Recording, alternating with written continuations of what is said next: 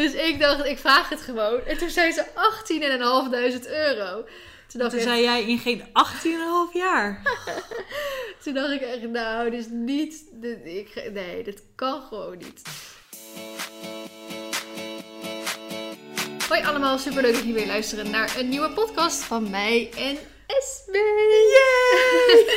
Het is de tweede die we samen weer opnemen Van seizoen 2. van seizoen 2, ja. Ja. Hij is echt mega goed gegaan in die eerste. Zal ik even kijken naar de cijfers? Ja, leuk. Volgens mij, ehm, de, de podcastcijfers, dat is sowieso heel iets anders dan bijvoorbeeld je YouTube-weergave. YouTube, Ehm, ik zeg altijd een beetje tussen de, tussen de 5 en 8000 eh, plays hebben dan. Maar Mhm. bijvoorbeeld die allereerste podcast die ik ooit heb opgenomen, die was 23.000. Maar dat is denk ik ook weer logisch, omdat mensen vaak de eerste gaan luisteren en dan komen ze erachter dat ze het wel of niet leuk vinden. Mhm.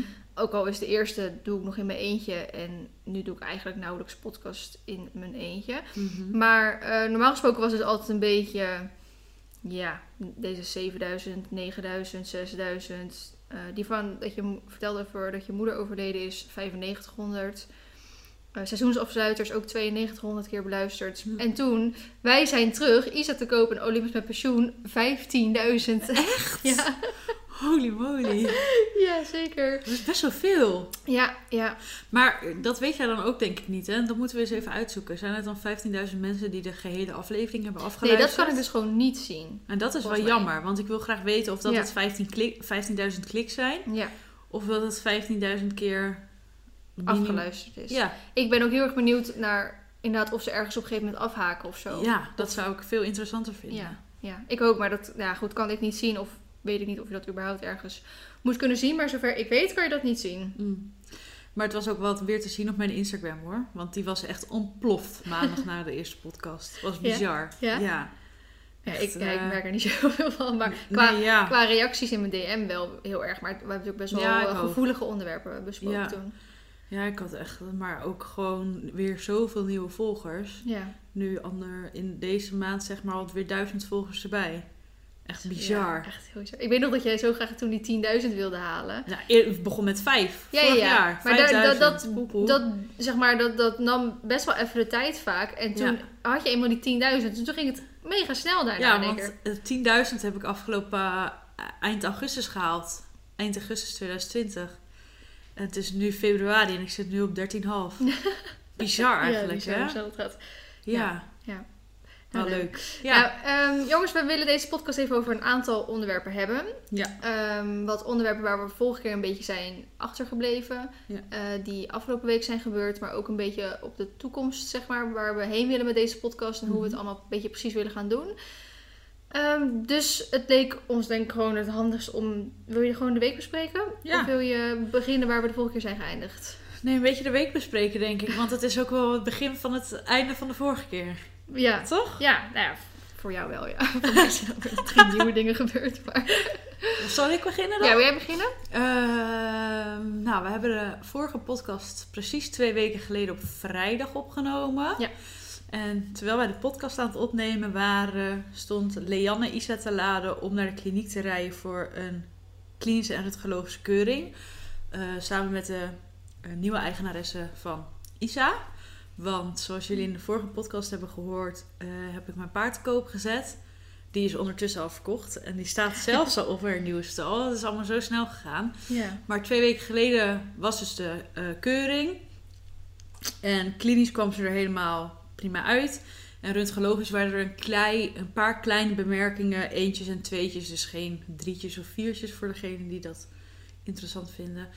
Ehm, eh, maar waar we het eventjes over moesten hebben. En ehm, dat de nieuwe eigenaar even wilde weten. Heb je daar wel eens klachten van ervaren? En dat soort dingen. Mhm. Nou, dat had ik gelukkig allemaal nooit, want Isa heeft eigenlijk geen dag eh, sinds dat ze bij mij was kreupel gelopen of ooit wat gehad. Nee. Dus ja, mag ik daar, wat dat betreft mag ik echt in mijn handjes knijpen. Ja. Als ik dan soms zie wat jij allemaal door Ja. hebt gemaakt qua, eh, qua dierenartsen en Nou, dat soort dingen. Ik heb het daar met, ehm, met Romy gisteren, eergisteren over gehad. Romy is mijn nieuwe stagiair natuurlijk. Mhm. En ik had het er met haar over, als ik zeg, als ik ooit een nieuw paard koop. Mhm. Ik heb een soort trauma, Trauma. nu, hè. Met, ik had een kleine kans, best wel een klein gokje genomen over hoe, het, hoe ik Olympus uit, uit Engeland ging halen. En dat is echt volledig fout gegaan. En nu zou ik zeggen, ik zou nooit meer een paard kopen die ook maar ergens klinisch of röntgen zeg maar niet goed is. Terwijl inderdaad een Isa die een, ergens een, een, een tweetje heeft zitten, eigenlijk nog nooit ergens last van gehad. En dat heeft Romy ook gezegd. Die heeft toen natuurlijk Indurain gekocht voor best wel een hoop geld. Ja. En Indurain was op de klinische röntgenfoto helemaal schoon. En die heeft een jaar lang alleen maar pech met dat paard gehad. Ja. En die heeft hem toen natuurlijk verkocht. En dat meisje, nieuwe meisje die Indurain heeft, heeft nog nooit eigenlijk pech met hem gehad. En voordat ze Indurain kocht, had ze ook een paard gekeurd. En die had ook wel dingetjes eh, gevonden in de, bij de röntgenfoto's, waarvoor ze dus de koop hebben afgeblazen. En dat meisje heeft toen dat paard zelf gehouden en die reed daar nog steeds succesvol eventing mee. Dus dat paard heeft daar helemaal nooit last van Nee. Ja, het is Zo- gokken hoor. Het is zo eng Ja. eigenlijk gewoon. Ja, en het probleem natuurlijk met paarden ook, eh, of nou ja, probleem, ze kunnen niet praten hè. Nee. Dus ze kunnen je niet zeggen, ik heb vandaag last van mijn rug of ik heb vandaag last van mijn voet of wat dan ook. Ja. Als wij ergens last van hebben of als we zeggen, hey, ik heb hoofdpijn, doe even een dagje rustig aan. Ja. Dat kunnen we aangeven. En bij een Mm. paard moeten we er maar van uitgaan dat we het paard goed genoeg kennen om dan te zeggen, nou hij heeft geen pijn. ja. Maar hoe kom je er dan nou precies achter, weet je wel? En ook dat het daar weer aan ligt. Ja, en dat het daar dus van komt. En dat dat dus, ja, ik vind dat altijd wel lastig. En ik. Zeg je heel eerlijk, ik was echt heel gespannen. Want klinische keuring, ik wist zeker dat ze daar doorheen zou komen. Ja. Maar röntgenologisch, ik kan niet in dat paard kijken. Hè? Nee. Dat heb ik, dat, Ja. hè, ik heb geen röntgenogen. Ja. Ze heeft bij mij nog nooit wat gehad. Maar dat betekent niet dat er niks aan de hand kan Nee. zijn. Want ik kan er dressuurmatig zo goed bewijs van gereden hebben. Dat ze bijvoorbeeld op 10 ki- 10 wervels kissing Mhm. spine zou hebben. Ja, weet je, waar ik dan nooit last van had Nee, gehad. precies. Ja, ik vind het wel grappig dat je zegt, ik was gespannen. Nou, hoe jij in die auto zat. Oh. Ja, want na de, na de podcast zeg maar, die wij hebben opgenomen, zijn we naar Rotterdam gereden, naar jouw zus. Ja. En daar hebben we nog een andere podcast opgenomen. En onderweg naar Rotterdam ehm, Vond die röntgenologische ja, vond keuring die röntgenologische keuring plaats. Nou, ik ben denk ik echt in jaren niet zo zenuwachtig geweest. Ik zat bijna kotsend naast Feline. ik had het niet meer. Het was ook zo koud, maar ik zweet me helemaal kapot. Echt doorweekt gewoon. Het was Ja, niet Kan die airco niet wat, eh, wat, wat Oh, kouder? En ik zo hemel. Ik, ik kon niet meer. Ik was zo gespannen, maar uiteindelijk was alles goed. En dan Ja. valt er echt een last van je schouders Ja. af. En we kwamen toen binnen bij mijn zus. En jij Ja. was echt nog steeds een beetje van je apropos. Dus ik zeg tegen mijn zus... eh, je moet niet zoveel op Esmee letten, want op dit moment wordt haar paard ge- gekeurd. Dus die is ja. een beetje van de kaart. En mijn zus zei van, oh, want die weet natuurlijk helemaal niet echt hoe dat is. Nee, En op een gegeven moment eh, werd jij natuurlijk gebeld en toen heb je het nog even over gehad. En toen, Mhm. eh, toen was ze officieel toen was het verkocht. officieel verkocht. En toen kon je ook met een gerust hart aan die podcast weer Eh, Ja, want dan zit je gewoon wat relaxer. Want ik zat bij de eerste podcast de hele tijd op mijn telefoon van... Ja. Ik word gebeld, eh, Ja. is er wat aan de hand? En Ja, dan zit je gewoon niet zo fijn. nee. Maar ik wist niet dat het zoveel stress zou leveren. Ik had verwacht, oh... Maar uiteindelijk was ik wel blij dat ik er zelf dus niet bij was. Want die stress, eh, nou echt, ik kon niet meer.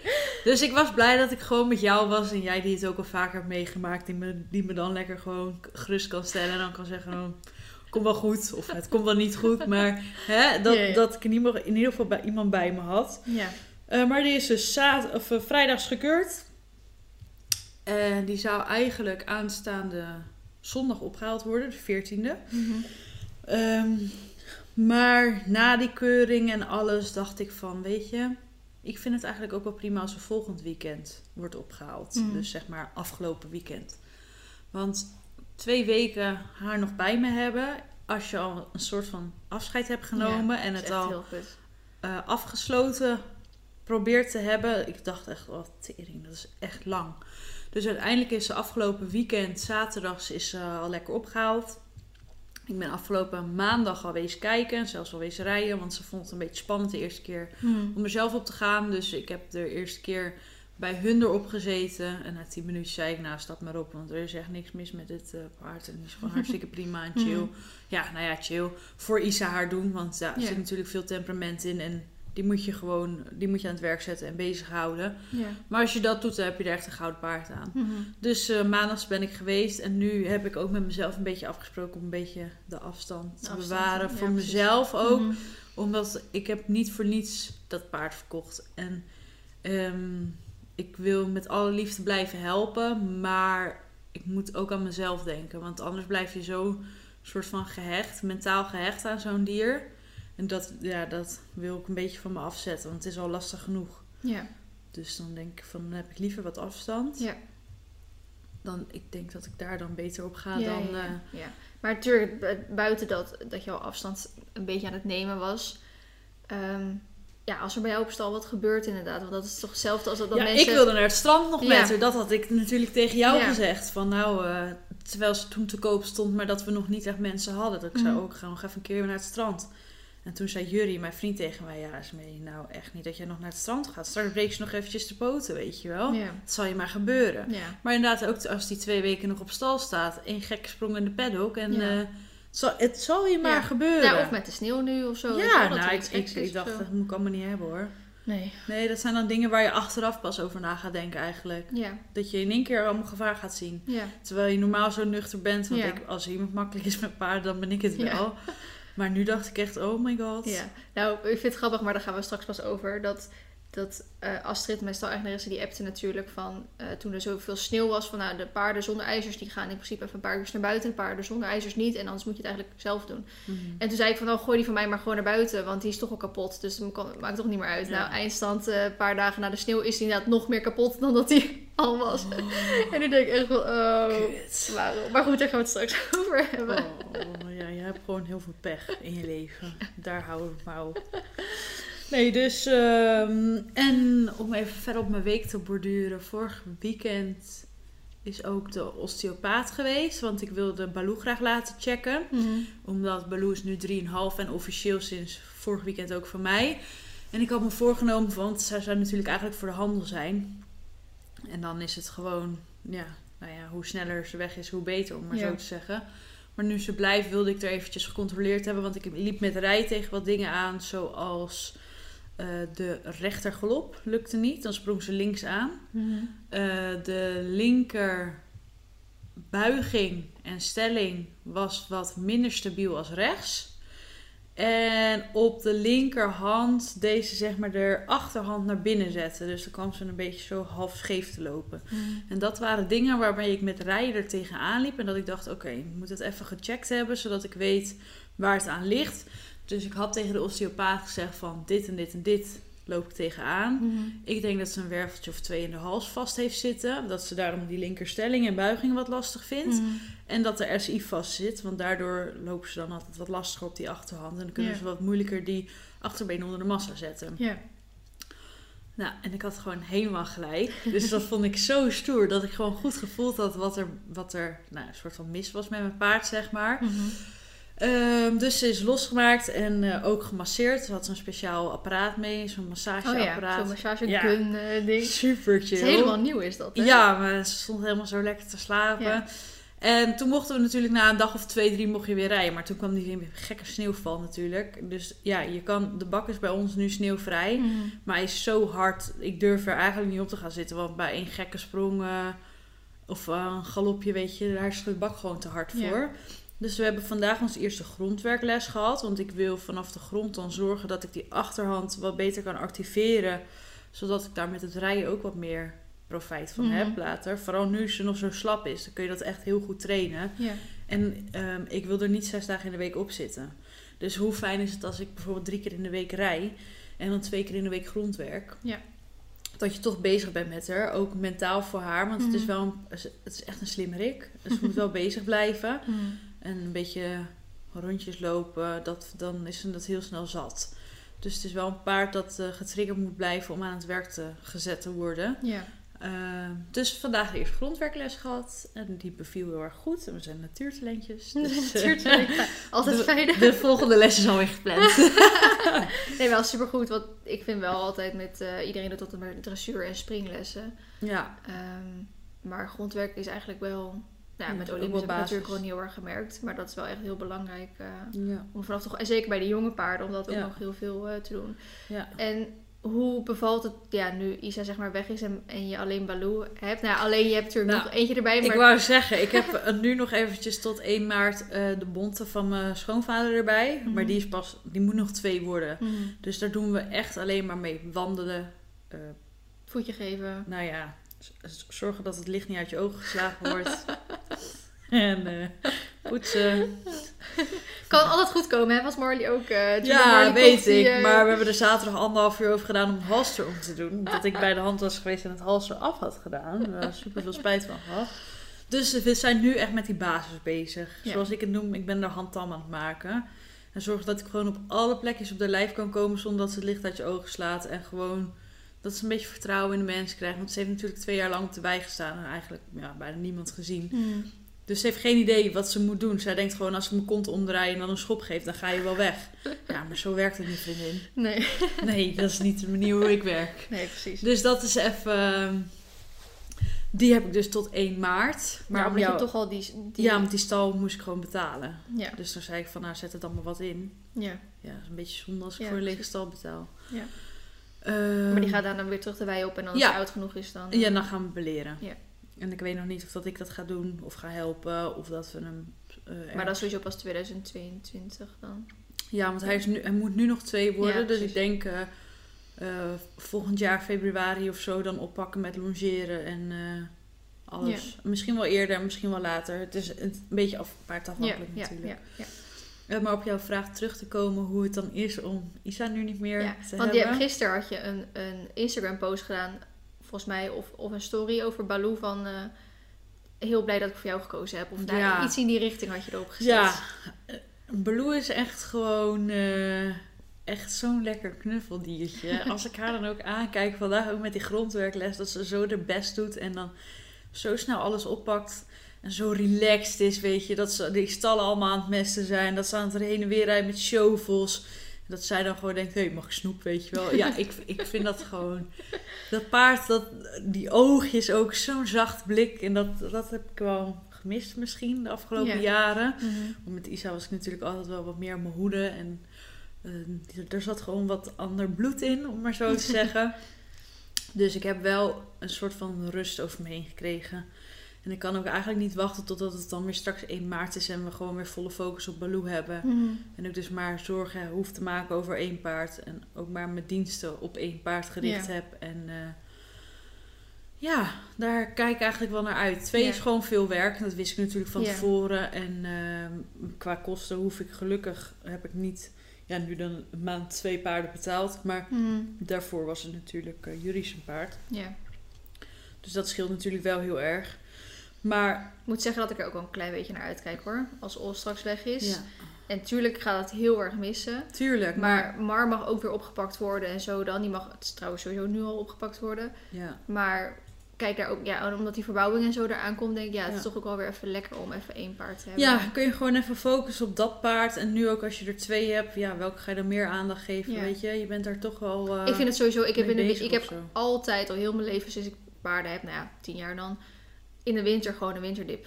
Ja, en- ik vind het vreselijk met dit weer, joh. Ja, ik, ik vind het, ook al hebben wij dan wel bijvoorbeeld een binnenbak, maar ik ben gewoon zo niet gemotiveerd om iets te doen. En Nee. als je dan maar één paard hebt en je bent dan bijvoorbeeld twee dagen in de week wel gemotiveerd, dan kan je die dan bijvoorbeeld nog twee dagen pakken. En dan staat hij maar vijf dagen gewoon lekker op de wei. Maar met twee paarden is dat echt gewoon bijna niet te doen. Nee, en is dan dat, ze waarschijnlijk beide, allebei bijna twee maanden gewoon Ja. stil hebben gestaan. Zeg Ja, dat is, dat is eigenlijk een no-go natuurlijk. Dus nee, dan is gewoon weer de rust wedergekeerd. En ik, eh, eh, iedereen vraagt, ja, wat zijn je plannen met Baloo? Ja, ik kan wel zeggen, ik heb hele grote plannen. Maar ik had met Isa ook een plan om er voor altijd bij me te houden. Mhm. Nou, daar ben ik ook op teruggekomen. Mhm. Dus het plan op dit moment is gewoon lekker genieten van elkaar. Ik heb mijn startpas eh, omgeswitcht naar, van Isa naar Baloo. Mhm. Want ehm, ik moest betalen voor die van Isa terwijl ik Isa verkocht al had. Toen dacht ik, oh shit, dat ben ik vergeten. Ja. Dus KNS heeft me, nou gesponsord wil ik niet zeggen, maar eh gematst. En eh, heeft de naam veranderd en het eh combi-nummer. Dus ja, nu heb ik een, dat dat dan wel te doen. ja, een pas met Baloo. Ik kwam er ook achter, kreeg ook de rekening. Toen dacht ik, oh, ik heb echt al dik een half jaar niet gestart. En waarschijnlijk zit dat de komende tijd er ook nog niet in. Nee. Dus ik zat ook, maar ja, ja, je bent gewoon te kan, laat. Ja, je kan niet opzeggen dan. Nee. Vier weken van tevoren Ja. wist ik veel. Had ik nooit op Nee, precies. En, en aan de ene kant denk ik, ja, natuurlijk jammer, want er zijn geen wedstrijden. Maar ja, goed, je kan nog wel online proefjes doen. Dus dan hou ik hem daar nog maar ja, voor, weet je wel. ja, dat heb ik ook. En dan kan ik nu straks eens een keer met Baloo een online proefje doen. Weet je, we moeten toch wat B-punten gaan scoren. Ja. Dus, eh, maar ik, ja, plannen? Nee, ik heb even geen grootste plannen. Mhm. Ik heb wel doelen. Ik wil gewoon lekker haar oppakken. Dressuurmatig helemaal voor elkaar rijden. Dat ik gewoon een normale B en een normale L-proef kan rijden. Dat Mhm. gewoon alles lekker op ons gemakkie is. Maar dus ook niet zes dagen in de week trainen. Want daar is gewoon nog te jong voor. Ja, Punt ja. uit. Ja. En een beetje af en toe een sprongetje en een beetje een bosritje en een keertje naar het strand. Heb je al een eh, planning voor een bosritje of niet? Nou, ik zou eigenlijk dit weekend naar het bos gaan. Maar ja, Oh. je hebt het zo gezien hoe wit het is. Dat durf ik ook niet aan. Nee. Dus wanneer het beter weer is, staat dat wel echt op de planning. Mhm. Ehm, sowieso heb ik voor, vroeger altijd eh, paarden ingereden voor andere mensen. En dan deed ik altijd drie keer erop in de bak. Mhm. En als we braaf waren, dan reed ik altijd hetzelfde rondje met alle paarden, zeg maar, ehm, in het bos. En dan had ik met de boer de afspraak, als ik binnen anderhalf uur niet terug ben, dan weet je wat mijn rondje is, dan kom je me zoeken. Want dan lig ik ergens op het pad. Maar ja, ik ging dus altijd met die paarden, terwijl ze dan net drie, vier keer onder het zadel waren geweest, hup, meteen naar buiten. Mhm. Want buiten kun je ze gewoon het beste leren. Rechtuit, recht toe, recht aan. Kunnen Ja. ze op hun eigen voeten leren lopen. Mhm. Kunnen ze vooruit. Zijn ze bezig in de natuur. Nou, dat is echt fantastisch. Ja. Dus eh, dat is, staat wel zeker op de planning om dat binnenkort een keer te doen. Mhm. Eh, dus ja, dat eigenlijk een beetje. Ja. Nou, leuk. Allemaal, Ja. allemaal veranderingen. Ja, alle veranderingen. Hey, ik wil het ook nog even hebben over eh, jouzelf, zeg maar, straks. Mhm. Want eh, we hebben hier natuurlijk eigenlijk sinds november niet meer daarover gehoord. Tenminste in de podcast. En vorige keer hebben we het natuurlijk eigenlijk alleen maar over de paarden gehad. Ehm, wil je dat nu gelijk achteraan doen? Of Ja, ik eerst mag hoor. even... Kom maar door. Hoe gaat het mee? We hadden toch afgesproken dat we die vraag niet zouden stellen. nee, inderdaad. Hoe ga je dit verwoorden? Nee, maar in... ehm, nou, ik kan denk ik wel zeggen dat het toen in november, toen we de podcast afsloten, nog helemaal eigenlijk niet goed met je ging. Nee. Maar toen was ook het overlijden van die moeder natuurlijk nog heel recent. Ja, een maand Ja. was toen overleden. En nu eigenlijk kan ik wel zeggen dat het toch wel zo goed met je gaat. Ja, het, ga- het gaat beter. Het, het gaat stabiel. Ja. Ehm, ik eh, ben inderdaad weer opgebouwd met werk. Ik zit nu op vier dagen in de week van vijf en een half uur. In totaal 5,5 uur of elke dag 5,5 Elke dag vijf en een half uur. Ja, ja, ja. Ja, wacht maar zo feest. Nee. nee, dat gaat vervelen ook hoor. En het is wel lekker om weer bezig te zijn. Ik heb mijn taken daar terug. Ik merk alleen, want nu doen we mm, de opbouw van de arbeidsarts is dan iedere week een half uurtje per dag erbij. Maar ik ben gewoon, eh, want ik mag 's middags officieel niet meer slapen, omdat ik Mhm. anders mijn ritme een beetje kwijtraak. Mhm. Dat is helemaal prima. Dus probeer ik gewoon de hele dag productief te zijn. Maar na het eten, als het 7 uur is, kan ik gewoon mijn ogen niet meer open houden. Ben ik gewoon helemaal aan de getver. Dus ik lag de hele week nu al om 8 uur op bed en dan slaap ik gewoon om half negen. Maar, Tot- ja, Tot de volgende ochtend 7 uur. maar is toch prima eigenlijk. Ja, het is ook manier- prima. Maar ik, aan mijn avonden heb ik dus nog steeds niks. Ah, dus die, je hebt toch avondklok. Ja, mijn avondklok. Maar die energie moet dus nog wel wat meer terugkomen. Mhm. Zodat we. Ja, zo- want het moet niet straks zo zijn dat ik dan weer een hele dag werk van eh 9 tot 6. En dat ik dan om 6 uur thuis kom en eh, dan niks meer kan. Mhm. Dat, dat moet wel. eh, Ja. Dat moet je goed, op- goed opbouwen, zeg Ja, maar. ja. Maar op zich. Ja, gaat het stabiel. Ik kan nog niet zeggen dat het fantastisch goed gaat, maar dat is ook niet te verwachten na zo'n korte periode. Mhm. Eh, ik zit nog steeds aan de medicatie om wat rust in mijn hoofd te krijgen. Wat erg goed helpt, om, waardoor ik dus ook goed slaap. Mhm. Dat scheelt ook heel erg. En ik heb echt nog wel één, één keer in de week, zeg maar, dat ik echt een slechte nacht heb. Mhm. Dat ik dan bijvoorbeeld gewoon maar vier uurtjes slaap en de rest wakker lig. Maar dat is eigenlijk nog maar één keer in de week. En dat was eerst zeven dagen in de week. Ja. En toen werd het zes dagen. Lijkt me zo En naar toen als je dan toch al die slaap echt nodig hebt. Dat je dan gewoon niet, niet slaapt. Ja, dat je zo moe bent en gewoon niet Ja. kan slapen. Nou, ja. dan word je gek. Ja. jongen. Nou, ik had het Oh. in... Ik had het eind december had ik zo'n week. En dat was gewoon één week. En ik werd al helemaal gek. Laat staan dat je dit gewoon Ja, weken, maanden, zeg maar, ja. hebt. je wordt echt knettergek. Ja. En nu had ik dan afgelopen zaterdag weer zo'n nacht dat ik... Dan ben ik gewoon aan het spoken en dan kan ik gewoon niet slapen. Mhm. Maar ja, als het maar één keer in de week is, dan is het een soort Ja. van uit te houden. Want dan slaap je op zondag eventjes wat uurtjes bij. En dan ga je zondagavond weer op tijd naar bed toe. En dan ben je maandag bijna weer fit. ja. Maar Ik weet ook niet of dat echt overgaat. Want ik denk dat bijna iedereen altijd wel... Hè, ook zeg maar mensen die niet in een burn-out of iets zitten... Die hebben ook altijd wel... Dus ik wel. Ik heb gewoon standaard 1, 2, misschien drie dagen in de week... dat ik gewoon slecht slaap. ja, ja nee, maar dat, dat valt nu vo- vooral nog een beetje op. Ehm, en verder begin ik mijn energie dus weer een klein beetje terug te krijgen. Ik moet gewoon niet te veel plannen. Nee. Dus vandaag stond in het teken van de paardje en de podcast. En dit zit dan. Ja. Dan ga Ja. ik straks naar huis toe en dan... Ja, maar ook je, Ehm. je blijf wel goed je grenzen waarborgen. Want je, Ja, je zei ook van, ik eh, kan die en die dag niet, want dan heb ik al wat dingen gepland staan Ja. en ik wil mijn dagen niet echt vol eh, ja. hebben. Ja, en dat is niks voor mij. Want als je dat vorig jaar... Nou ja, vorig jaar zat ik natuurlijk ook wel... Want ik zit nu al bijna een jaar in de ziektewet. Sinds Mhm. 1 april. Echt bizar lang Ja. eigenlijk al. Maar als je dit voorheen had gezegd... Ik, ik, dat weet je ook. Ik plande gewoon al mijn dagen helemaal Ja. propje vol. gewoon racen. En nou, ik dacht, oh, het hoort gewoon. Mhm. Het is gewoon normaal. Mhm. Nou, nu echt niet meer hoor. Het gaat ook echt niet meer gebeuren. Nee. Vooral En dan dat, zie ik maar met minder mensen. Dat Ja. weet je, ehm, iedereen moet accepteren dat op dit moment zo mijn leven eruit ziet. En als Ja. je dat niet accepteert, dan begrijp je niet hoe ik me voel. Mhm. En dan kies ik weer voor mezelf. Waar Ja. we het er vorige keer ook over hadden. Ja. 2021 staat in het teken van voor mezelf kiezen. En fuck iedereen die dat niet begrijpt. Ja, daar is de deur. Mhm. Veel plezier. Ik vind het ook zo, wat je net zegt, 1 april, vanaf toen ging je de ziektewet in. Maar vaak als je zeg maar de stempel burn-out krijgt, dan denk je inderdaad van, oh, ik voel me nu slecht en over een paar weken of zo is dat wel weer over. Maar ja. en dan hoor je die verhalen van, nou, ik was er gewoon anderhalf, twee jaar oud en dan denk je, jeetje, wat lang. Ja. En nu denk je, ja, maar je zit al bijna op een jaar en je bent Ja. er nog niet uit, dus het wordt sowieso anderhalf jaar ongeveer. Het is toch bizar dat het eigenlijk zo... eh, En echt, want voorheen dacht ik ook, wat een aanstellers, weet je wel. Nou, Mhm. totdat je het zelf hebt gehad, Ja. praat je wel anders. Ja. dat is echt zo. Maar dat is denk ik met alles zo.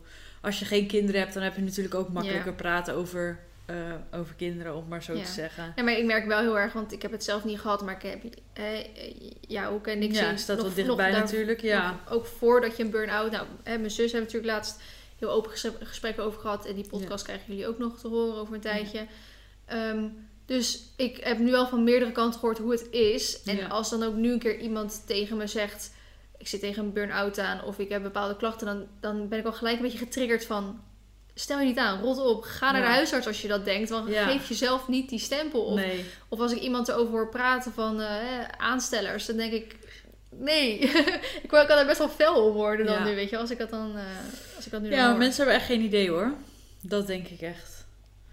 En, en als je ziet hoe ik veranderd ben met dat soort dingen. Nou, en dat het zo lang duurt om je energie weer helemaal terug te krijgen. Ik Mhm. vind dat echt bizar. Dat Ja. er zoiets met je lijf kan Ja, gebeuren. Maar vooral omdat burn-out, heel veel mensen denken als ze moe zijn, dat ze dan tegen een burn-out ja, zeg maar zo, zitten. zit, zo zit het niet hoor. Nee, want, jij zegt, jij kon gewoon wekenlang niet uit bed komen. Mijn zus Nee. ook, die kon wekenlang gewoon niet uit bed komen. En dan denk ik, dan ben je gewoon echt, echt ziek. Gewoon ben je, echt ben ziek. je echt ziek. Echt ja. ziek. En als jij een beetje moe bent, en Ja. een beetje opgebrand bent, dan denk ik, ja, dan, dan tuurlijk, Ja. dat kan. Ja, dan maar dan moet je ook jouw- naar de huisarts hoor. Als Ja, jij denkt, eh, nou het is zo eh, ver. Ja, laat je even, nou ik wil zeggen laat je even testen. Maar het is niet zoals met de coronatest dat er even een staafje in je neus wordt gestopt en zegt, hé, hey, jij hebt een burn-out. Maar ga dan in ieder geval even met iemand praten die je daar een precies. beetje mee kan helpen. Want een opgebrand gevoel kan natuurlijk wel een beginstadium zijn van als je door blijft gaan om dan in een burn-out te komen. Ja, Maar geef jezelf niet die... nee, je kan zeg maar. jezelf ook niet een stempel geven. Nee.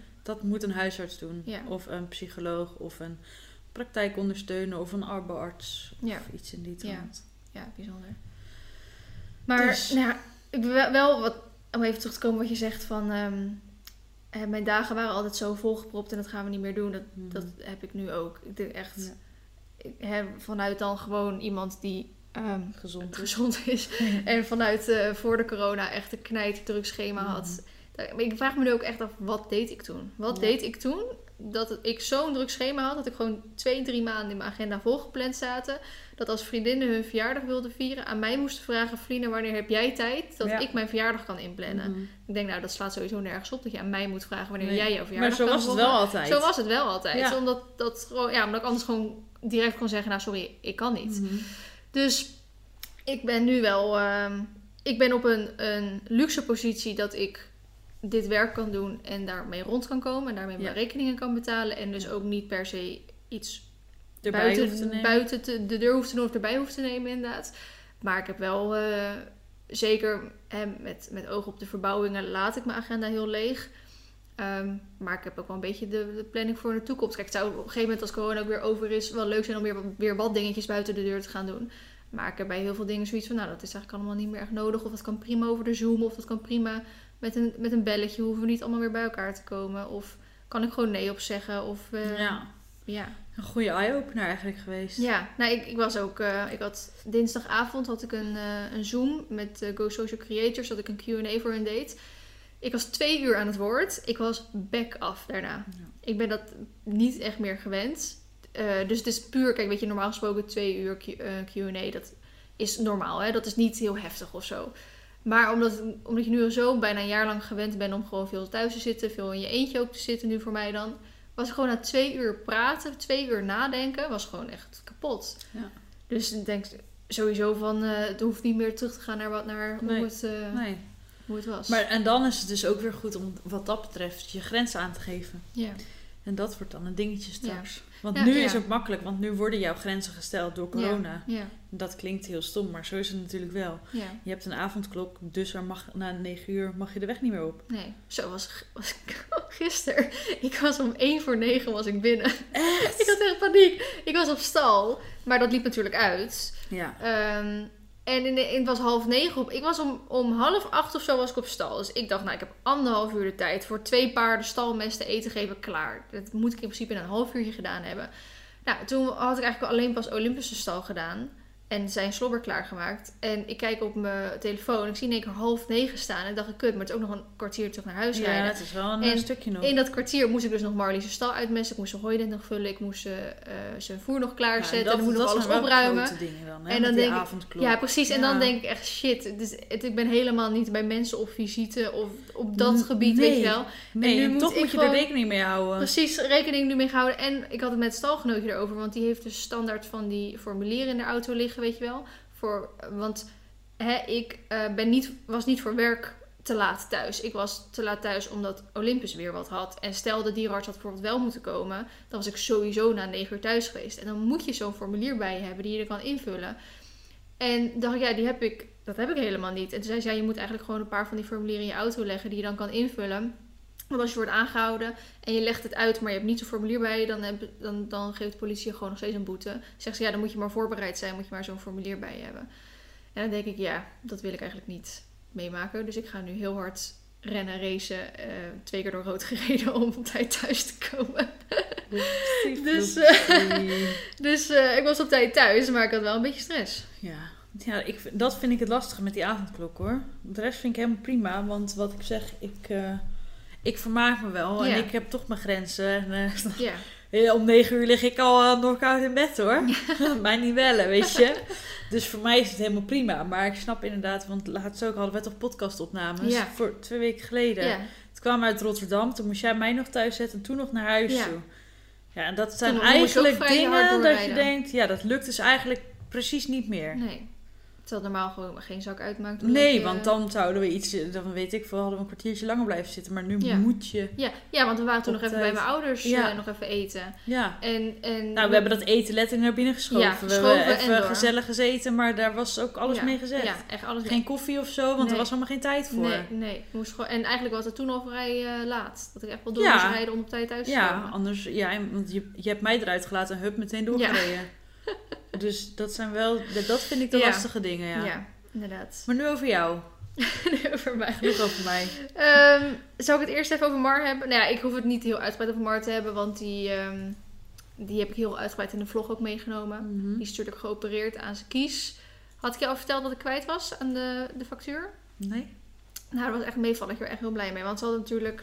Oké, laat eh, mij raden dan. Ik ga er even voor ja. zitten. Je weet wat ze hadden gezegd, toch? Nee? Oh, je weet, je weet helemaal niet wat ze van tevoren hadden gezegd. Nee? Oké. Wil je eerst raden zonder dat te weten wat ze hadden gezegd? Mm, want wat hebben ze gedaan? Ik zie de kies hier liggen. Ja. Mooi zo lekker eh, op de eettafel. Ja, nou, je weet dat ik daar heel goed Ja. prima tegen Eh, kies getrokken en eh gaatje in zijn wang natuurlijk ook nog voor moeten Ja. maken. En ook volgende dag gaatje in zijn, in zijn schedel moeten maken om die eh pus er lekker uit te schrapen. En hoe lang is die gebleven? Van eh, ja, donderdag tot ehm, maandag officieel. Om, maar maandag was sneeuwstorm, ging ik hem niet ophalen. Dus tot dinsdag is hij gebleven. Ik denk als zij zegt dat het een meevalletje is, 1500 euro. Ja? Oh, je lacht heel erg. Ze hadden oorspronkelijk eh, gewaarschuwd voor minimaal 2300 euro. Ja? Met uitloop, als het de complicaties op zouden treden, dat er nog rustig 1500 bij kon komen. dus ik ging uit van ongeveer tussen de 2300 en ergens geval 4000. Maar... 1700 is het. Echt? Ja. Ja, echt mega blij mee. Ja, het is nog steeds fucking veel geld. Nee, ja, maar de- Marley is alles waard. Al moest je Ja, tuurlijk. 5000 euro ja, betalen, zou ik het ook nog gedaan. doen. Ik 10 moeten betalen. Maar had ik het nog gedaan. 1700 is niet duur, Nee, nee. ik Nee. vond het echt... Het is voor, omdat ze dus aan mij hadden gewaarschuwd van... Nou, het gaat ongeveer 2300 euro kosten. En ik stond daar nog met Noek, ik weet het nog precies. En normaal gesproken zou voor ieder ander waarschijnlijk 2300 euro best wel eens een schok binnenkomen. Ja, dat is gewoon een maandsalaris. Maar ik had natuurlijk al zoveel gezeik en zoveel financiële dingen met. Olympus zeg maar gehad. Ja. Dat zeg maar toen het bij Mar een keer kwam, had ik echt zoiets van... Prima, doen we. Gewoon geen enkel moment over nadenken. Geen emotie. Nee. Ik deed er zelfs een beetje lacherig om. Weet je wel? Van, nou, weet je... oh, 2300 ja, euro. nou, als, pff, ja, liever niet. Maar Maak wel even een videootje extra. hoor je dat had iemand gezegd hè, onder mijn reactie. Van, oh, maar Verlien, dat, dat verdien je toch zo met één video terug? Ik zei, nou sorry hoor, maar dat verdien je niet met één video terug. Als dat zo is, dan ga ik per direct YouTuber worden. Was het Kun maar je zo me dat even uitleggen? Word jij mijn editor?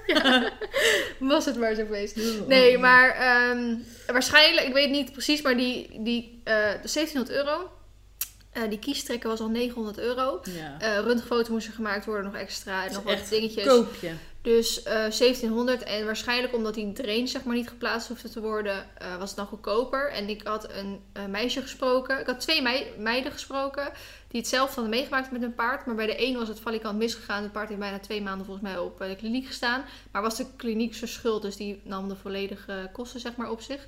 Dus daar schrok ik natuurlijk een beetje van. Maar toen hoorde ik ook van het andere meisje, die had exact hetzelfde als Marley. Dus haar paard dan. En eh, die moest wel een drain geplaatst worden. En dat is gewoon eigenlijk helemaal goed gegaan. En die was een 2300 euro volgens mij Bij dezelfde kliniek. Zelfde kliniek. Dus toen dacht ik, oké, goed om te weten. Want stel, hè, bij mij moet precies hetzelfde. En bij mij valt wel in één keer die rekening heel hoog uit. Dan kan ik wel even zeggen, ja, maar hoezo? Zij had een beetje hetzelfde en bij haar was dit. Ik weet niet hoe het precies werkt. Maar hè, altijd even goed om te onthouden. Maar toen was mijn rekening 1700. Dus ik denk omdat het komt dat er geen drain is geplaatst. Dat het eigenlijk best wel goed Ja, is eh, gebeurd. Maar goed, heb ik hem dinsdag mee naar huis genomen.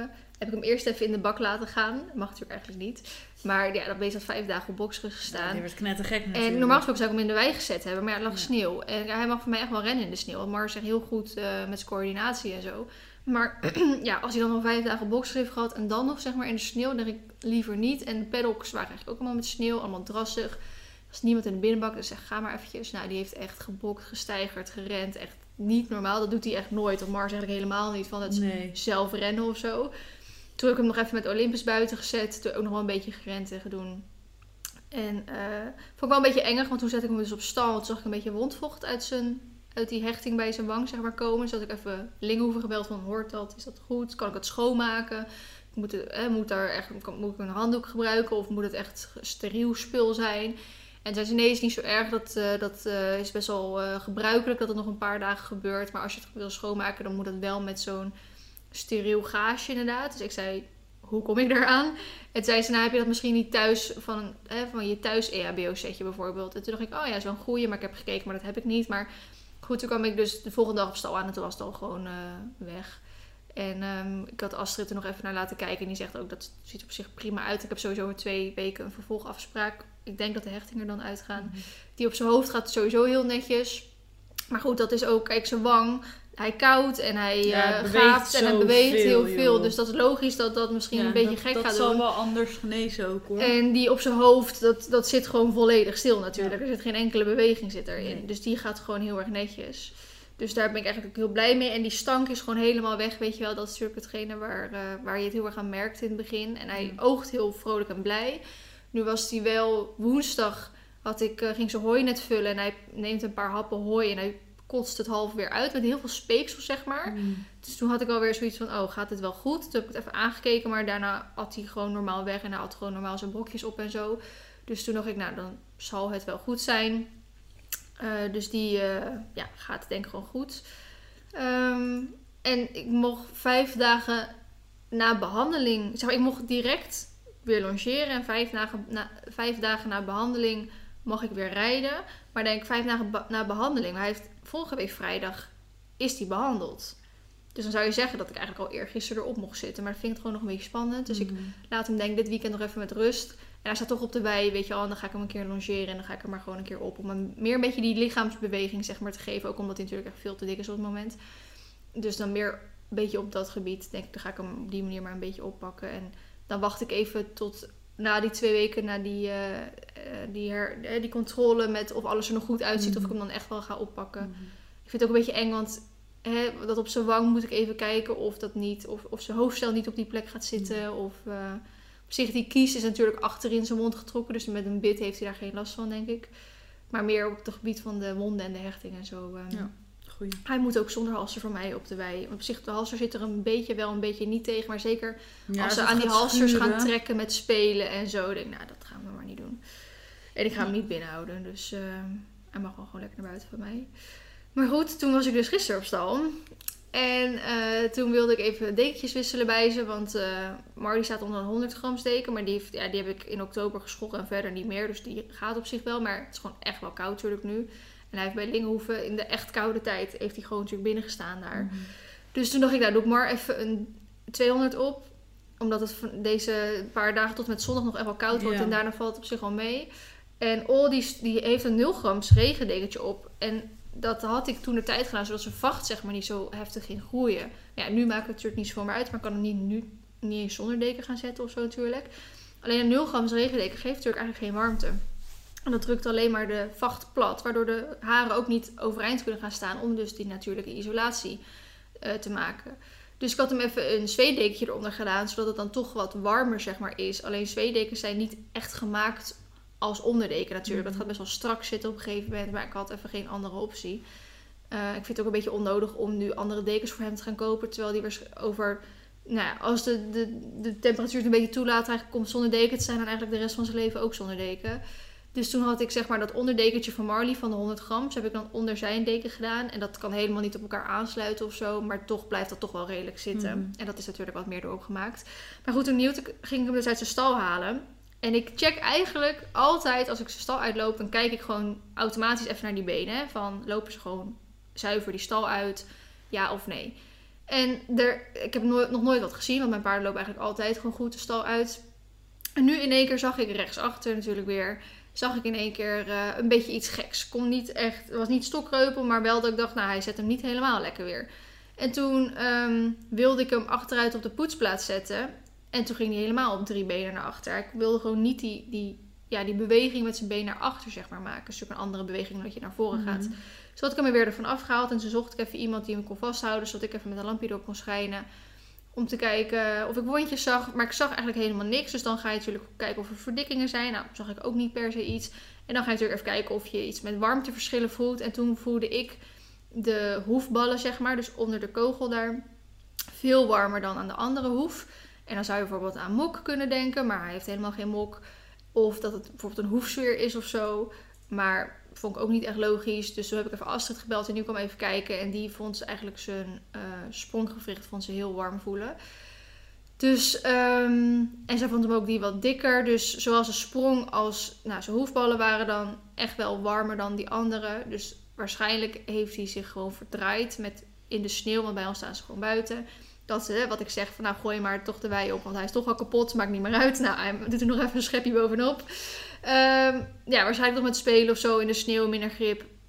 Dat hij dan zich verdraaid heeft of uitgegleden is of wat dan ook. En ehm, ja, dat hij daar nu last van heeft. Dus vanochtend even de dierenarts gebeld. En ik ga vanmiddag even mee te kam ophalen. Want hij heeft er wel last van. Dus Mhm. wel fijn om even pijnzin te krijgen. En dan blijft hij sowieso het weekend blijft hij op stal staan. En dan haal ik hem even een, ja, toch wel overdag eruit om te kijken hoe hij een beetje loopt. Mhm. Ehm, omdat de dierenarts ook zei, ja, ik kan niet over de telefoon zeggen wat het is. Dus of we moeten langskomen, of je kijkt het het weekend even aan onder mee te kammen. En als hij na het weekend nog steeds niet beter is, dan moeten we sowieso langskomen. En dan is het de vraag of zij iets simpels kunnen vinden. Of dat ze zeggen, dan moet je weer een röntgenfoto of een echo laten maken. Nou, toen ze dat zei, toen dacht ik wel echt van, Blijf aan de slag. blijf ik aan. Ja. Hè? Dus, ja goed, dus dat is nu weer met Ol. Weer aan het rechts, rechterbeen. En het is wel echt heel iets anders dan, zeg maar, dan dat hij had. Omdat hij er nu dus echt niet op wil staan. En ook wel aangeeft als je eraan zit het niet heel prettig vindt. Mhm. Dus ehm, nou, dat kijk ik even dit weekend aan. Maar die moet dan weer van boxrust blijven. Dus dat is natuurlijk vervelend voor hem. Maar ja, op zich, hè, wat ik zeg, er is sneeuw buiten. Dus dan is het toch wel beter om het niet te doen. Dus ik heb op dit moment eh, twee paarden die, ehm, In een lappenmand zitten. in de lappenmand zitten. Ja, oh, je blijft er ook echt mee bezig, hè? Nou, zeg dat. Dus dat ehm, ja, is een beetje naar. Ik, kijk er wel heel erg naar uit. Oh ja, want ik heb, ehm, even, dat heb ik helemaal nog niet verteld op de vlog of in de podcast. Eh, dus ik heb wel verteld dat ik op zoek ging naar een nieuw plekje. Mhm. En ik heb ehm, best wel veel mensen hebben tegen mij gezegd: Oh, ik ken nog wel wat mensen, ik denk wel met je mee. Ik heb eigenlijk echt van 90% van de mensen die dat hebben gezegd nooit meer wat gehoord. Vind ik wel een beetje jammer.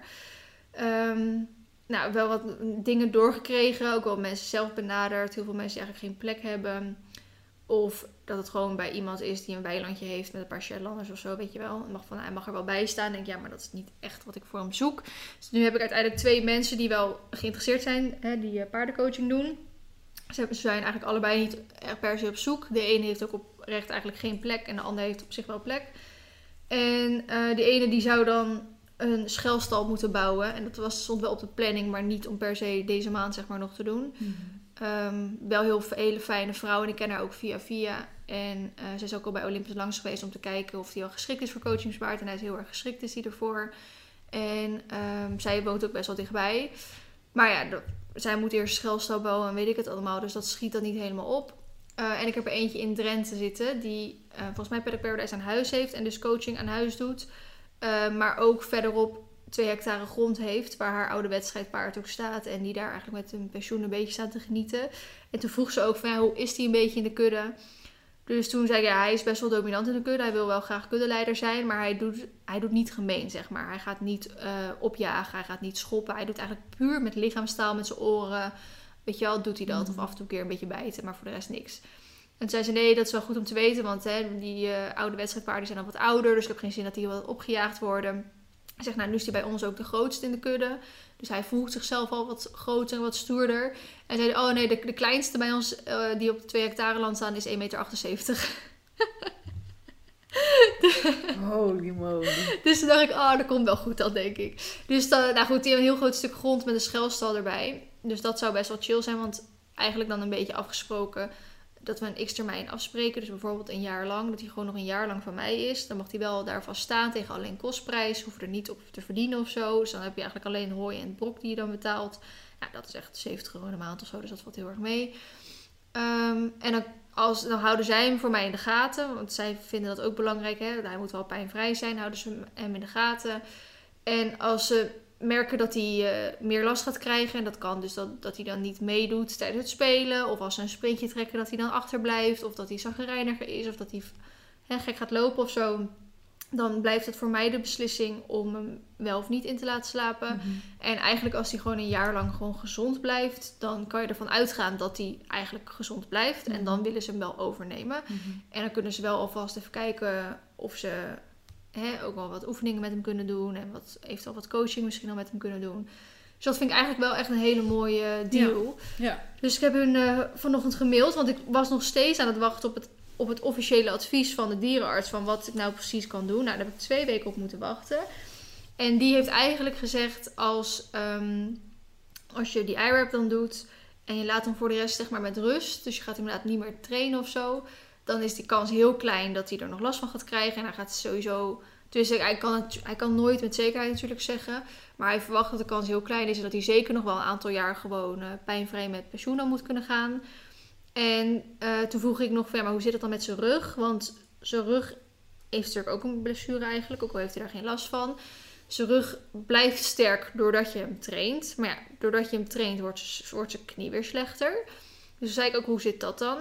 Dus toen zei hij van, ja, je kan eh, bijvoorbeeld eh, lange lijnen doen. En dan wat, dat je wel die rug eh, oprekt en, en doet. En denk, ja, maar op gebied van die knie kan dat niet. En zegt hij, oh nee, maar ik dacht eigenlijk dat je er nog op wilde rijden dan, zeg maar. Dus dat je gewoon eh, op buitenrit bijvoorbeeld gewoon doet. Want dan zit je op die rug, dus dan moet je dat wel trainen. Dus ik zei, nee, ik heb gewoon besloten, hij gaat met pensioen, dat doen we niet. Zegt hij, oh nee, want dan belast je de rug ook niet. Dus dan zal die eigenlijk ook niet slechter ervan worden. Dus ehm, eh, bijvoorbeeld als je hem gewoon één à twee keer in de week gewoon met hem gaat wandelen. Tussen die mensen zouden dat dan doen, want die wilden dat wel. Gewoon rechte lijn gaat wandelen en dat je dan zo zijn hoofd weet je, zo een beetje lang laag doet. Gewoon aan het halster, dat kan niet gewoon heel goed, want dat hebben we natuurlijk gewoon getraind. Dan rek je natuurlijk alsnog die bovenlijn op en dan span je toch die buikspieren aan. En dan gaat die knie gewoon rechtdoor, dus dat is niet erg. En dan wordt die rug niet belast, maar wel in stand zeg maar, gehouden. En dat hoeft echt maar één of twee keer in de week. En dan is het eigenlijk voldoende om hem op dat gebied ook gezond te houden. Dus hij schatte op dat gebied zijn kansen gewoon heel goed om hem gewoon pijnvrij met pensioen te laten doen. Dus dat was natuurlijk wel heel fijn. Want die, eigenlijk alle coaching of andere mensen die ik sprak, die zeiden ja, het is wel belangrijk om te weten of die pijnvrij kan, ja of nee. En op welke termijn dat is. Ik denk ja, termijn kan ik niet zeggen, dat gaat hij zelf aangeven. Dus het is wel fijn dat de dierenarts dat in ieder geval zijn. Ja. Dus ik heb hun gemaild eh, dat ik nou, in wil gaan op hun eh, aanbod. Maar dat ik natuurlijk ook wel even bij hun wil komen kijken hoe de paarden erbij staan. Eh, dus daar wacht ik eigenlijk op. En als we daar zijn geweest en de paarden staan er daar netjes bij, dan weet ik niet of ze Olympus nog willen zien. Hè? Dat mag voor mij. En dan wil ik hem natuurlijk eigenlijk voor 1 maart daarheen brengen. Maar ja, het ligt er ook weer aan hoe hij dat nu met zijn benen gaat doen. Want als hij nog na het weekend nog steeds heel slecht erop is en hij moet, weet ik wel, een maand op boksen, zeg maar wat, dan is dat natuurlijk ook weer anders. Maar je had je stalling al opgezegd. Ik heb de stalling al opgezegd. maar goed, dan is daar erg wel wat mee te regelen met uh, Astrid en Wim, denk ik. Het gaan best wel veel bij ons, uh, zijn er vanaf 1 februari weggaan of gaan 1 maart weg. Dus dan denk ik wel dat er wat te regelen is. Mm. Dus dat is, um, ja, mijn verhaal weer, om even bij te praten. Tjonge, jongen. Ja, het is dat net die paarden. Nou hè. Maar ik zit er wel heel erg naar uit te kijken om dan straks um, um, een keer een, ja, een paard te hebben die vanaf het begin al gezond is en al uh, ja, het liefst natuurlijk nog nooit wat gehad heeft. En dat je daar kan opstappen en wegrijden. Mm. Ik had dus het perfecte paard gevonden. Hè? Had ik die, had, die ja, naar gestuurd? Die dure. Ja, nou ja, je hebt gewoon een hele dure smaak. Maar, ja, maar nee, ik heb gewoon een paar simpele eisen. Ja, sim ja maar ze zijn niet eens zo heel heftig. Nee, dat klopt. Maar ze zijn wel heel duur. en toen, wat ik zeg, ik ben niet op zoek naar een paard. Nee. Maar toen had iemand hem uh, gedeeld van iemand anders, zeg maar weer. Die hem gewoon te koop had gezet op Instagram. En zij had hem gedeeld en toen zag ik dat. En toen dacht ik, hé, hey, dit is eigenlijk exact wat aan mijn eisen zou voldoen. En toen, uh, dat paard, dat, liep, dat was 6. Dat liep uh, L1 of zo. En had wel wat spring- en crosservaring, maar niet gewoon training, zeg maar. Dus niet uitgebracht op wedstrijd ooit of zo. En uh, ik vroeg zo. En wat ik zeg, ik ben niet echt per se op zoek, maar ik vind het wel goed om te oriënteren. En als er misschien een keer een buitenkansje voorbij komt, dan wil ik wel kijken en overleggen met Sjoerd of dat eventueel kan. Sjoerd zit ons heel boos aan te kijken op dit dus, um, je dacht, trek helemaal wit weg. dus ik dacht, ik vraag het gewoon. En toen zei ze 18.500 euro. Toen, dacht Toen ik, zei jij in geen 18,5 jaar. Toen dacht ik echt, nou, dit is niet. Dit, ik, nee, dit kan gewoon niet. Dus uh, buiten dat ik dat uh, geld gewoon. Uh, ga ik gewoon nooit voor een paard neerleggen. Want dat vind ik gewoon te eng. Want ja, straks krijgt hij ook een keer. Hè, doet hij een keer ook iets in de wei geks. Of krijgt hij koliek. En dan heb je gewoon 18.500 euro weggegooid. Ja. Dus dat, beter door de wc inspoelen. Precies. Dus uh, dat uh, werd hem al niet. Nee. En toen later, toen stuurde ook een meisje mij een, een DM'tje. En die zei van, oh, ik zag die, die eisen zeg maar voorbij komen op je story. En dat klinkt echt als het paard dat ik zeg maar rijd voor, voor eigenaren. En toen stuurde ze, en toen zei ik weer van, nou, ik ben niet echt op zoek, maar uh, je mag wel een foto sturen. Kijk, dan kijk even. En het was echt superleuk paardje was dat. Stuurde wat filmpjes op, zag er heel leuk uit. Stuurde ook een filmpje met dat er echt een kind van zes op reed of zo, weet je wel, echt superleuk. Dus toen uh, vroeg ik van, nou, je mag wel vragen wat, wat ze ervoor willen hebben. En toen zei ze ook, ze willen er 12.000 voor hebben. Toen dacht ik echt, why? Maar nu moet ik zeggen, als ze bijvoorbeeld nu had gezegd, hij mag voor zes of zeven weg dan, dan, dan was ik gaan kijken in ieder geval. En um, ik heb eigenlijk een beetje besloten dat mijn, mijn budget nou, ongeveer 10.000 zeg maar dan is. En, maar dat geld heb ik nu niet. Buiten dat al het geld wat ik nu heb gaat naar de verbouwing toe. Maar hè, straks na de verbouwingen had ik eigenlijk een beetje bedacht... Nou, dan zou het eigenlijk max 10 zijn. Maar het liefst gewoon net iets van max 7 of 8. En we wilden dan natuurlijk naar Ierland toe gaan. Maar eentje uit Ierland nu halen met die brexit is echt super moeilijk en heel duur. En buiten dat moet je daar natuurlijk ook nog keuren. En wij gaan zelf daar één of twee weken heen. Dat kost natuurlijk ook geld. Dus dan zou ik daar bijvoorbeeld eentje van budget 10 hebben. Maar dan ben je toch nog zo 2000 euro kwijt aan dus de, het naar Nederland halen Mhm. en het überhaupt daar zijn. Dus toen dacht ik, oké, als dat paard bijvoorbeeld van de zomer nog steeds te koop staat voor 12, dan is het eigenlijk hetzelfde dan als ik er voor Ierland eentje voor 10 zeg maar uithaal. Dus dan ehm, zou ik bijvoorbeeld wel iets meer openstaan voor zoiets.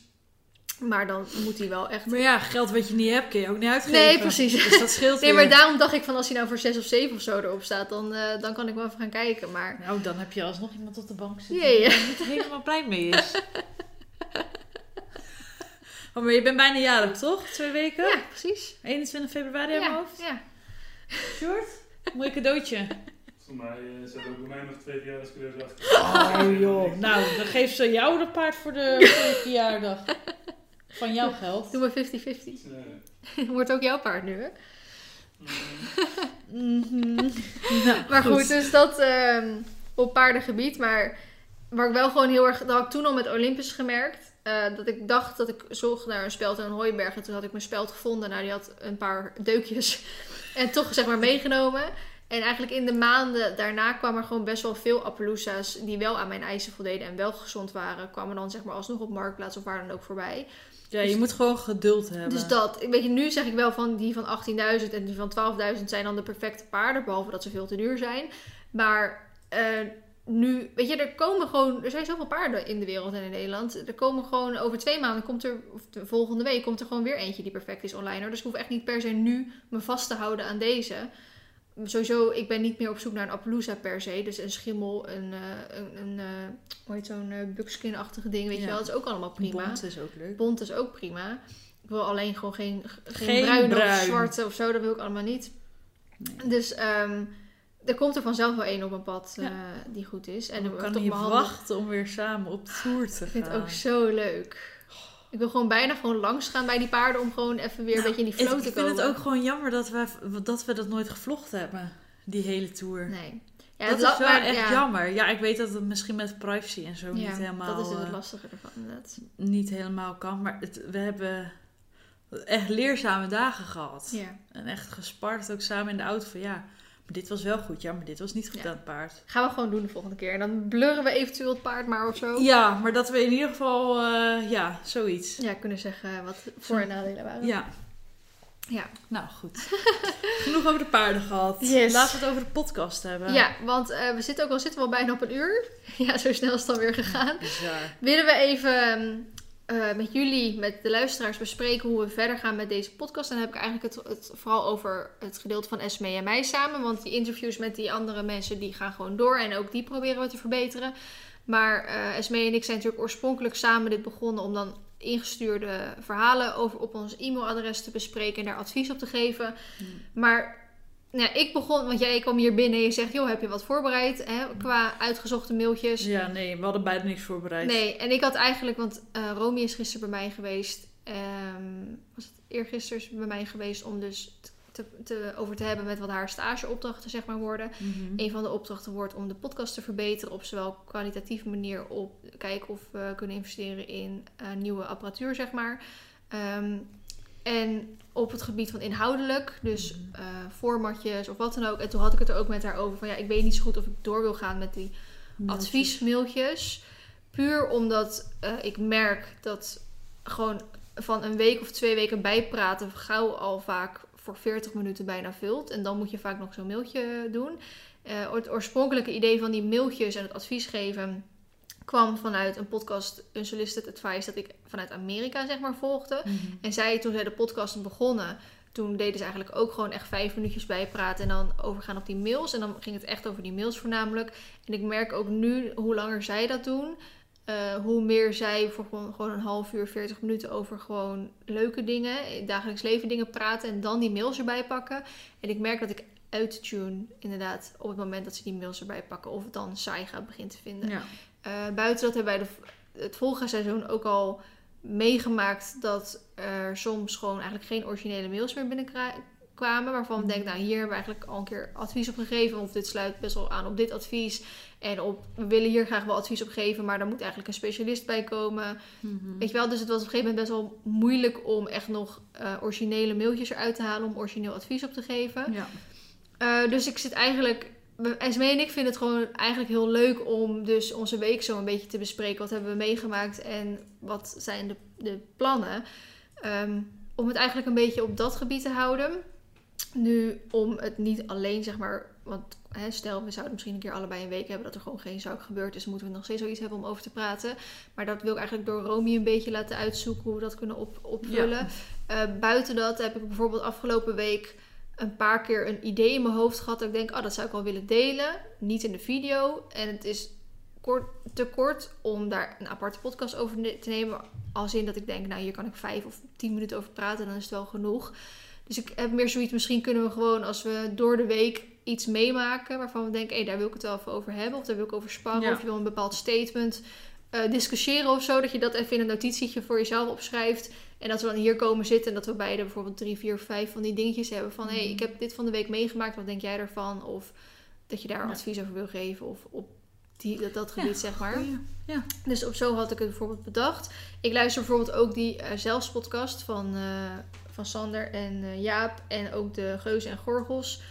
Podcast van Monica Geus en Mhm. Kai Gorgels. En die doen dat heel erg met statements. En ik kijk zelf ook statements van Slam is dat volgens mij. Slam op YouTube. Die heeft dus zo'n format met ehm, Willy Wartaal en... eh God, hoe heet die ook weer? Ik vergeet dat zijn naam uit. Zo'n cabaretier die erbij zit. Mhm. En dan nodigen ze altijd gasten uit en dan gaan ze statements zeg maar, behandelen. Nou, dat zie je heel erg terugkomen ook bij de Geus en Gorgels podcast en die van de Zelfs podcast. En dat wil ik niet. Mhm. Want zij hebben het dus eigenlijk puur over statements waar je het dan over gaat hebben. Ehm, maar meer dus, zij zoeken echt een onderwerp uit van oké, in de podcast gaan we het over dat onderwerp hebben en nergens anders over. En bij ons heb ik meer zoiets van we hebben het gewoon over wat we de afgelopen week meegemaakt hebben en wat we door die week meegemaakt hebben. Daar hè, zoeken we een soort statementje uit Ja. die aansluit op wat we die week hebben meegemaakt. En daar gaan we het dan over hebben. Ja. Dat is een beetje mijn idee. Dus we willen eigenlijk aan de luisteraars vragen. ehm, Stuur jullie ideeën in. nou ja, wat, wat vinden jullie ervan? Ja. Eh, merken jullie hetzelfde dat jullie het bijpraten heel erg leuk vinden en eh, de, het adviesgesprekken minder leuk? En wat we bijvoorbeeld wel nog kunnen doen als we één keer in de zoveel tijd een podcast ja, of maar een dan extra kunnen we, podcast ik wou zeggen, een extra podcast. Ja. Want iedereen, de- iedereen mag natuurlijk ook gewoon nu berichtjes sturen. Hè? Maar ehm, ik hoor ook veel dat jullie soms het te lang vinden. Of dat jullie het wachten te lang vinden op de volgende podcast. Ja. ja, dan kunnen we best misschien, ehm, ja, of als we toch al samen zijn, er twee opnemen of zo. Ja, Eentje bijpraten en eentje gericht op de mails of zo. Ja, dus laat even weten wat jullie idee daarover is en wat jullie voorkeur heeft. En, Ja, Stuur ons ehm, daar even een DM'tje over. Ja, dan kunnen we daar eventjes over verder sparren. Ja. Maar we willen heel graag de... Dus ik wil gewoon heel graag ook al... Verdien ik geen geld zeg maar, met de podcast. Of verdienen we geen geld met de podcast. Ik hoop nog steeds dat het in de toekomst kan gebeuren. Mhm. Ehm, puur omdat... Kijk, ik hoef niet per se geld ermee te verdienen. Maar als in de hoeveelheid tijd dat je erin stopt. Ja. Het zou fijn zijn als dat ook iets zou opleveren, Ja, als zeg het maar. terugverdiend wordt. Ja. Dus... ehm, Dus misschien iets met sponsoren of zo. Nou, volgens mij is Spotify wel, net zoals dat Instagram ook wel bezig is met een bepaald verdienmodel, eh zou het fijn zijn als, als Spotify misschien ook eh, daar iets mee gaat doen. Maar meer als in, wat ik zeg, ik wil dus zowel in de apparatuur gaan investeren, want het is nog toch iets te vaak dat, eh, dat je dit bijvoorbeeld ja, hoort. weet wel, ja. Zelfs de hele kleine dingetjes hoor je nog best wel veel. En dat wil ik eigenlijk gewoon zorgen dat dat er allemaal uitgefilterd kan worden. Mhm.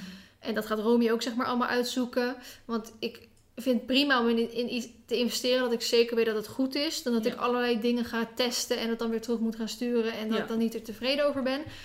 Ehm, dus zowel de apparatuur van de podcast wil ik wat meer in investeren. En dus de formatjes ehm, ja, van de podcast zelf. Ja, Wil ik eh, iets meer gaan doen. Oké. Dus dat eigenlijk. Nou, laat weten wat jullie ervan vinden, wat jullie ervan denken, wat jullie mening is. Deel het met ons. Yes. Vinden we alleen maar leuk. Ja, Hoe zeker. meer DM'tjes, hoe beter. Ja, ja. We lezen alles, we reageren alleen niet altijd. Want ja, vorige week had ik gewoon in een dag 80 berichtjes. Ja. en dan lees ik alles. En op de lange en lieve berichtjes, dan wil ik echt wel heel graag reageren. Ja. Maar sommige die... Kan, Ja. ik, kan, ik kan niet overal meer op antwoorden. Nee. Dat merk ik nu wel Nee. heel erg. Dat het Nee. zo groeit en dat dat dus ook allemaal... Ja. eh, Nou, ik vind het ook heel erg met... Heel veel mensen sturen me ook nu berichtjes op het gebied van Olympus. Of, oftewel na de podcast. Oftewel na de video. Of nadat ik die haatreactie had gekregen. Dat mensen Ja. daar zeg maar op reageren. wat een pannenkoek. En dan wil ik, omdat ik zo lief vind wat iedereen reageert, wil ik heel graag over op reageren. Maar het is zoveel dat het bijna niet kan. En ik moet ook zeggen, soms komt er wat ehm, tussen van mensen die de podcast zeg maar niet geluisterd hebben. Mhm. En dan wel vanuit YouTube, Instagram het heb meegekregen dat Mhm. Olympus op pensioen gaat. En dan proberen ze super lief mee te denken. Maar dan zeggen ze, heb je al dit en dit geprobeerd? Of, of die kliniek daar is, is gespecialiseerd hierin. Ja. En dan denk maar ik wil het gewoon niet meer. Ik wil niet meer blijven dokteren. Nee, ik het is heb, klaar, Het is gewoon uit. klaar. Ik wil het niet meer weten. En dus dat zijn dan dingen waar ik niet op reageer. Want ik denk, ik wil het gewoon niet meer. nee. Ehm, of mensen die zeggen, stuur hem naar Los Caballos Luna. Ik die stichting in Spanje, die verwaarloosde paarden. Maar daar kan je dus ook je paard op pensioen zetten. Maar denk, ja, tuurlijk, het zal vast een mogelijkheid zijn. Maar sorry, ik ga mijn paard echt niet naar Spanje sturen... als er hier in Nederland genoeg andere plekken zijn... waar die ook, zeg maar, het goed kan hebben. En ik snap echt wel wat die mensen proberen mee te denken... en dat ze lief zijn. En ik snap ook heel goed dat die vrouw bij, in Spanje ook... Hè, die, ik nou, ik ken haar niet persoonlijk, maar bijvoorbeeld Fenna is daar natuurlijk langs geweest. Dus ik ken haar een beetje vanuit de video's. En eh, ik volg hun volgens mij op Facebook of zo wel. Dus die vrouw heeft echt ehm, het hart op de juiste plek hebben. Maar ik ga niet mijn paard naar Spanje sturen om mijn pensioen te doen. nee. Dat eh, ga ik gewoon niet doen. Dus, eh, nou goed, weet je, zo dat soort berichtjes, daar reageer ik dan eigenlijk gewoon niet op. Logisch. Dus dat. Nou, dat was hem weer. Ja, was hem weer, vandaag, eh, voor deze week. Voor deze twee weken eigenlijk. Twee weken. Maar Ja. nee, ja. Ik vind het eigenlijk wel... ik, ik moet zeggen, het is nu ook ehm, makkelijker om af te spreken. Omdat we dus eigenlijk allebei niet zulke drukke agenda's meer Ja, hebben. eerst moesten we echt plannen, plannen, plannen, plannen. Nu Ja. doen we gewoon... Yo, kun je deze week podcast opnemen? Ja, ik kan dan en dan. Oh, dat kan ik ook. Ja, precies. Zoveel beter. Zoveel Zoveel beter. Precies. Nou, bedankt voor het luisteren allemaal. Laat ons zeker even weten wat jullie van ons plan vinden. Ja. En dan eh, spreken we jullie over twee weken weer. Oké, Doei. doei.